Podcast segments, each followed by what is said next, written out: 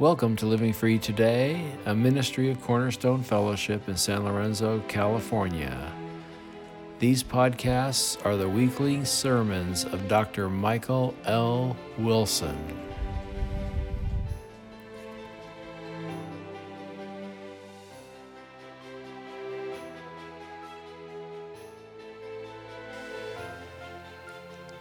Please open your Bibles to Luke chapter thirteen.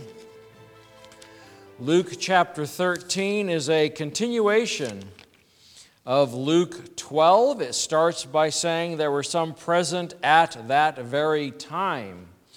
So Luke twelve one through the rest of Luke, which is all the way through chapter verse fifty-nine, is a talk by Jesus on God's judgment against the selfishness and the foolishness of human beings. It is a judgment sermon. It is interrupted in Luke twelve thirteen by somebody who wanted Jesus to figure out their inheritance problem. And so Jesus talks about greed and covetousness, but the whole theme of Luke twelve and into thirteen is the judgment of God against the sinfulness and the foolishness of human beings. And so in verse thirteen, we look and we see that the people who were there want to participate. When you are listening to a teacher and the teacher is saying something that you have experience with, or perhaps you have an application or uh, an, a historical view of this. And so Jesus is talking about judgment. And so the people who are there believe they have a story about judgment. And so they said, uh, they told him about the Galileans whose blood Pilate had mingled with their sacrifices. And we don't know, there's no historical record of this event, but you look at what the Romans did.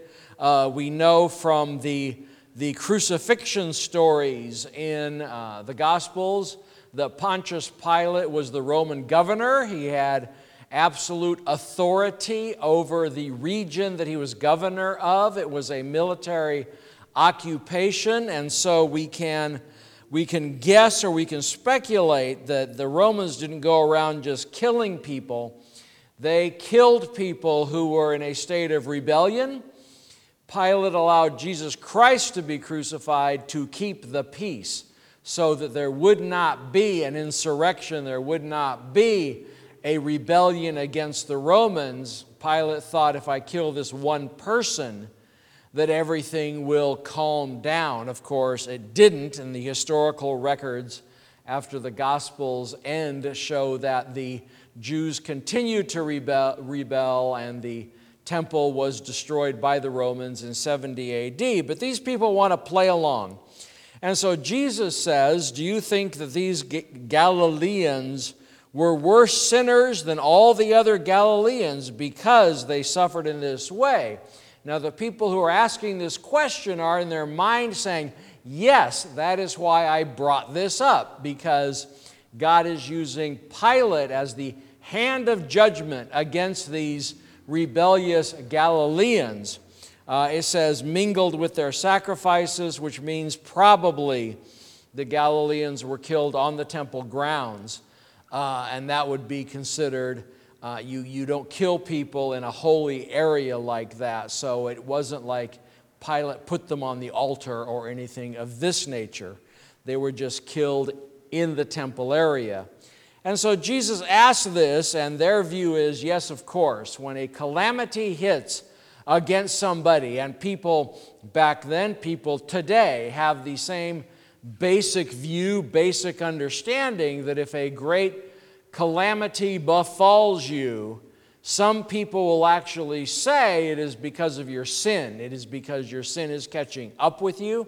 It is because God has decided to uh, express His wrath to you individually or a group. And people have, have used these statements when there has been great disasters, like uh, Pompeii is in the commentaries a lot, that Pompeii was a very wicked, very evil, very sexually immoral, very pornographic society, and Vesuvius erupted and wiped out Pompeii and is now a museum because they were able to find the people in the hollows of the ash. And people will say, aha, see, that's God's judgment on the people of Pompeii. And Jesus says, well, do you think this? No, that is not true.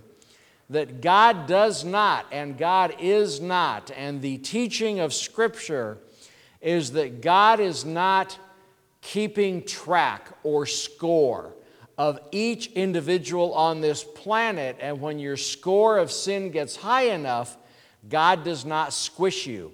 That is not how God is working today. That is not how God is working since the cross. Jesus says, no, but I tell you, unless you repent, you will all likewise perish. And so Jesus takes it from individual judgment of this group of people to a universal judgment of God has commands and God has teaching and God has an ideal way to live, and unless you repent of that, then you will repent, then you will perish with all those who fail to repent. And then Jesus turns it around and says, or those eighteen whom the Tower of Siloam fell and killed them. And the Tower of Siloam was near the Pool of Siloam. And if you read the Gospels, there was a guy who came to Jesus and said, I'm blind, please heal me.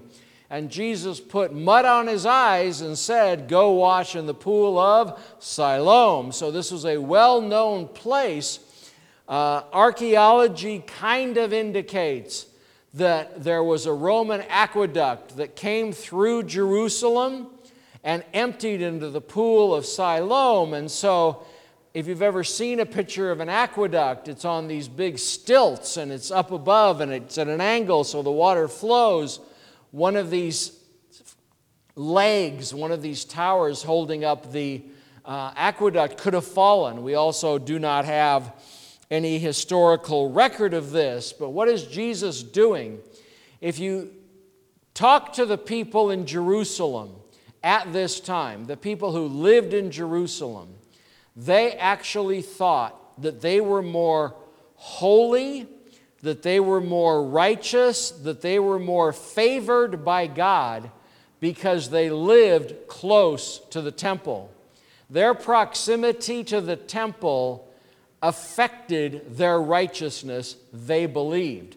They believed that, uh, if you read Jeremiah, for example, as the Babylonians are coming in, the people who went to the temple for protection were baffled that the Babylonians were able to get into the temple and take them away and destroy the temple. Their view was the temple was such a holy place, the actual abode of God. It was the temple that God would not let anything happen to it. And so the people who lived in Jerusalem looked at those who were living in Galilee. Jerusalem is down by the Dead Sea, Galilee is up by the Mediterranean Sea, and the, the view was that that was backwater Hicksville, that if you lived in Jerusalem, those who lived up in Galilee and Nazareth, that's why Jesus, that's why they questioned, Jesus is from Nazareth, that's backwater Hicksville. And so they said that they would be less holy. So I could understand God judging them. But people who live in Jerusalem, people who live this close to the temple, we would never think of a natural disaster as a judgment of God. And so Jesus is saying, you have these two events which are considered natural disasters. I mean, one was the Roman government, another was an architectural problem, but they were something that were not worthy or caused or something that God is making happen because of their sin. And then he says, unless you repent, you will likewise perish. And so Jesus says twice, You have to repent or you'll likewise perish. And what does he want them to repent of? He wants them to repent of their selfishness, of their self-centeredness, of their using God as a tool to put burdens on people. He wants them to get back to the law they preach. See, the religious leaders of the time of Jesus would actually preach a fairly straightforward Old Testament truth, but then they would go and they would violate it over here, and they would sleep around, and they would steal, and they would be vile to people, and they would be divisive. But in their face, they would say, hey, look at me, I'm righteous and holy. And so one problem that Jesus was trying to uncover is that it really doesn't matter how you act in public if you live like the devil in private. It doesn't matter what sort of face you put on, what sort of niceties you put on, what people think about you in public places, if in your private life, in secret, you are vile and you are evil and you are anti-God. And that's what the people who were the most public leaders of the religion during the time of Jesus were doing. And he was saying, if God was picking people to pour his wrath out on, he would pick you. And so we can't look at a natural disaster. We can't look at a crime. We can't look at things that really hurt people, catastrophes that happen in this world, and bring in, that's the judgment of God. The best way to look at it is that the world is a really broken, evil place. The world is an anti-God place as a world.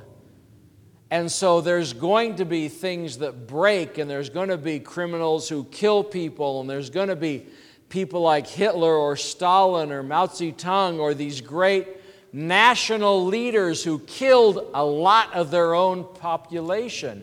There's going to be these types of people, because sin reigns in the world, evil reigns in the world, and as things get more and more bad, you can see it. There are less and less consequences for sin in the world. And so Jesus wraps this up with a parable, parables of a fig tree. Fig trees are a common Old Testament image. If you read through the Old Testament, you will find fig trees as a metaphor mentioned over fifty times. twenty-eight times of those fifty times in the Old Testament, the fig tree represented Israel. Israel was a fig tree, fig tree's Israel, and how God does things with the fig tree. When Israel was worshiping God correctly, when Israel was doing all that God wanted to do, they were considered fruitful. They were a fruitful fig tree. And so this is a story of a guy who plants a fig tree. And he plants the fig tree, and the way fig trees are is once they're beyond sapling, once they are in the ground, they will produce figs the next season. There is no waiting period for a fig tree to produce figs. It may only produce two the first year, but there will always be fruit on a fig tree. And that comes into play when Jesus actually curses a fig tree for not having any fruit. There is no such thing as a good barren fig tree. A fig tree will have fruit. Now, this fig tree probably had all sorts of green leaves, because if a tree is putting all of its energy not into fruit, it's putting it into branches and it is putting it into leaves. So it was probably a very beautiful tree. It was probably very full, very tall. It had been there for three years, but it had no fruit.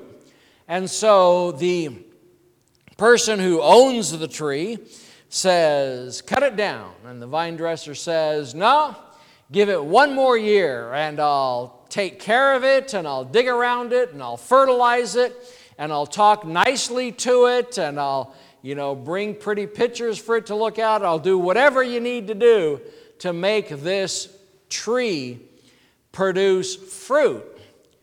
And Jesus' reason for telling this is he is telling Israel that they are on borrowed time. He is telling Israel that the end is near. He is telling Israel that they are the tree, and they knew this. When he said fig tree, all the Bible scholars that are in the audience say, hey, that's me. I know this story. And then he talks about the tree being cut down, and that is horrendous. That means God is abandoning Israel and the understanding. And I've even talked to Jewish people today and read writings from Jewish people today. There is a view that they are God's chosen people, and they can do anything. They can live like the devil, and God will still protect them because they are God's chosen people. When Christ comes, the idea of a singular chosen people ended. When Christ died on the cross, the offer for salvation became open to every human being on the planet. No matter what country, no matter what nation, no matter what language, no matter what. Everybody, and everybody today, there is a genuine, true offer of salvation. And that's why we knock on doors. That's why in the past we've mailed out tracts. We get the word out to our neighborhood that Jesus Christ is available for them, because it is open for everybody. And so there is a change in God's chosen people. Who are God's chosen people today? It's you. You are God's chosen people, the church. The church is God's new chosen people, and you will have all manner of people. You will even have Jews that have converted to Christ who are going to church. And so Jesus is saying, if you don't straighten up, if you don't produce fruit, if you don't become a godly nation, then you will be cut down. And you can ask the question, well, were they? Did it happen? Well, as I said, after they killed Jesus and he rose from the dead and he ascended into heaven, rebellions still continued. Some people apparently saw the Jesus movement and said, I want one of those. And so several religious movements that were reformations of Judaism popped up. And several people said, we have to wipe out the Romans because God is on our side. In seventy A D, the Romans said, oh, no, you don't. And they came in and they destroyed the temple. They tore it apart stone by stone, leveled it because they thought there was treasure inside, but there was no treasure inside. And so the Jews repented of that, and then in one thirty-two A D, a guy said, I am Christ. And he got a big army, and they threatened Rome, and Rome sent in the biggest army they've ever sent into Jerusalem and leveled it. And they renamed it to Alina Capitolina. And in one thirty-two, all the Jews were kicked out of Jerusalem. It was illegal in the Roman Empire to practice Judaism, to have a copy of the Torah, to have a copy of the Scriptures. Illegal. And so the Jews scattered, and of course the Christians that were part of that group also scattered, and many people look at that and say, well, that's how God pushed Christianity out into the world. It couldn't be focused in Jerusalem anymore. It had to go out. But at that moment in one thirty-two A D, Jews were banned from Jerusalem, and Jews did not have a homeland. until May fourteenth, nineteen forty-eight, when the United Nations voted Israel into existence. For that amount of time, the fig tree was cut down. And so we can say, well, am I the fig tree? This has to have a deeper representation than just a nation that is way over there. And I think if we look at how God judges and how God wants, desires, and how God, through Christ, has told us how to live and has given us direction, I think there are many people who call themselves Christian, never go to church, never read their Bible, don't give God a second thought during the week. And I think this passage is talking to them, saying, hey, you're the fig tree, and you're not producing any fruit, and sh- God should cut you down right now because of your rebellion, but God's going to give you a little more time. And why does God give more time? God gives more time so that we will repent. When we look at the world and we say, why doesn't God end it all? Why doesn't Jesus Christ come back, you know, today and, and put everything right? The answer from Scripture, from Second Peter three, is that God is waiting so that more people will get saved.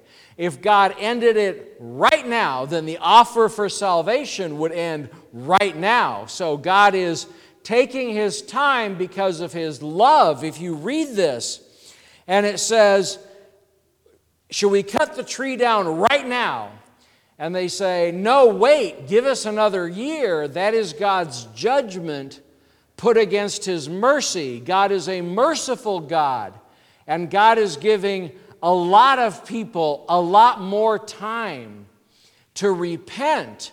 And when it's all said and done, and we all stand before Jesus Christ as the final and absolute judge, I think He will tell people who have rejected Him their whole lives, I think He will be able to produce the times that we knocked on their door, the times that I handed them a tract, the times that opportunities were given and they just threw them in the trash. God is a loving God, and God doesn't want anybody to go to hell.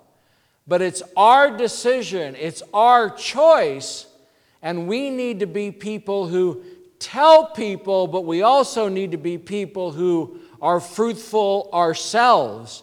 As the, fr- as the fig tree in this story, I need to be able to look at my life and say, am I fruitful? Am I doing what God wants?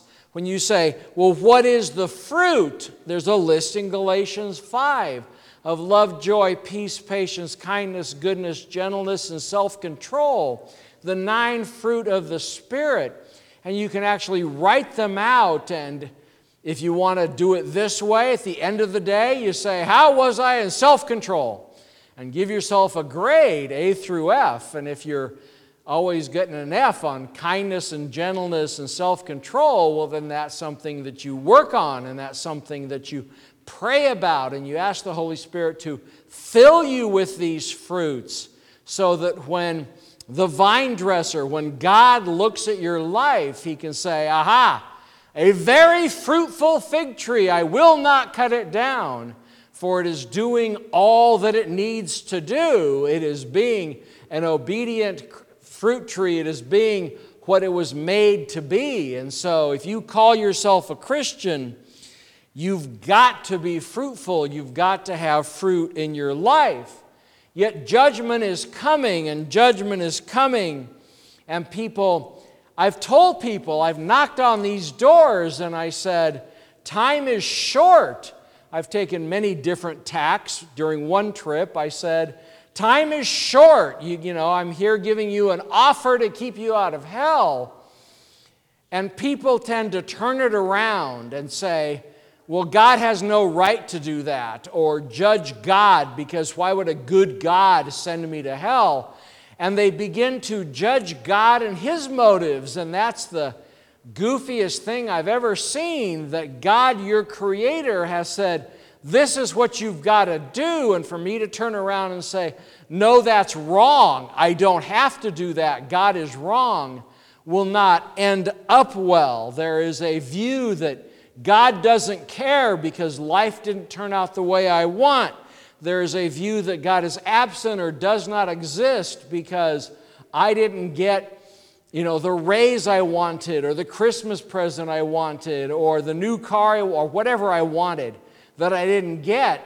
I put that on God and I say, God, you're a bad God because you're not doing what I want you to be. And God is saying, you're a fig tree, produce some fruit. I mean, I've given you everything. The vineyard is a protected place. There's a person giving this fig tree everything that a fig tree could want. And I think especially around here, we have basically everything we need to serve God, yet people choose not to. We need to respond by faith. We need to respond in prayer. And we need to say, God, you're right. I'm not fruitful. I'm not doing things right. I want you to take over and I want you to run my life. And that is the proper response to the offer that Christ is giving. Let us pray. Lord God Almighty, we know that you will not wait forever. And we do not know, and we also know that each of us is living on borrowed time. We do not know when our lives will be over. And when our life ends, then the chance to accept the offer also ends. I just pray that you would work in the hearts of those in San Lorenzo, realizing that you will not wait forever. And if they are waiting for you to meet their expectations, that is a dangerous game to pray, play. I pray that you would open our eyes to opportunities and understanding that what we do has eternal consequences. We thank you for all of this and pray that you would put this in our hearts, that you are a God of great mercy, grace, and steadfast love, but you will not wait forever. Lord, we thank you for this. And ask this through the blood of Christ. Amen.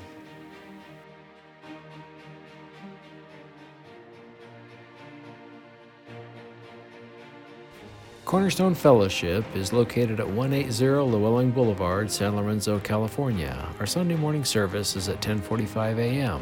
Our website is living free today dot org, and our phone number is five one zero, two seven eight, two six two two. May God continue to bless you as you serve your King. God bless.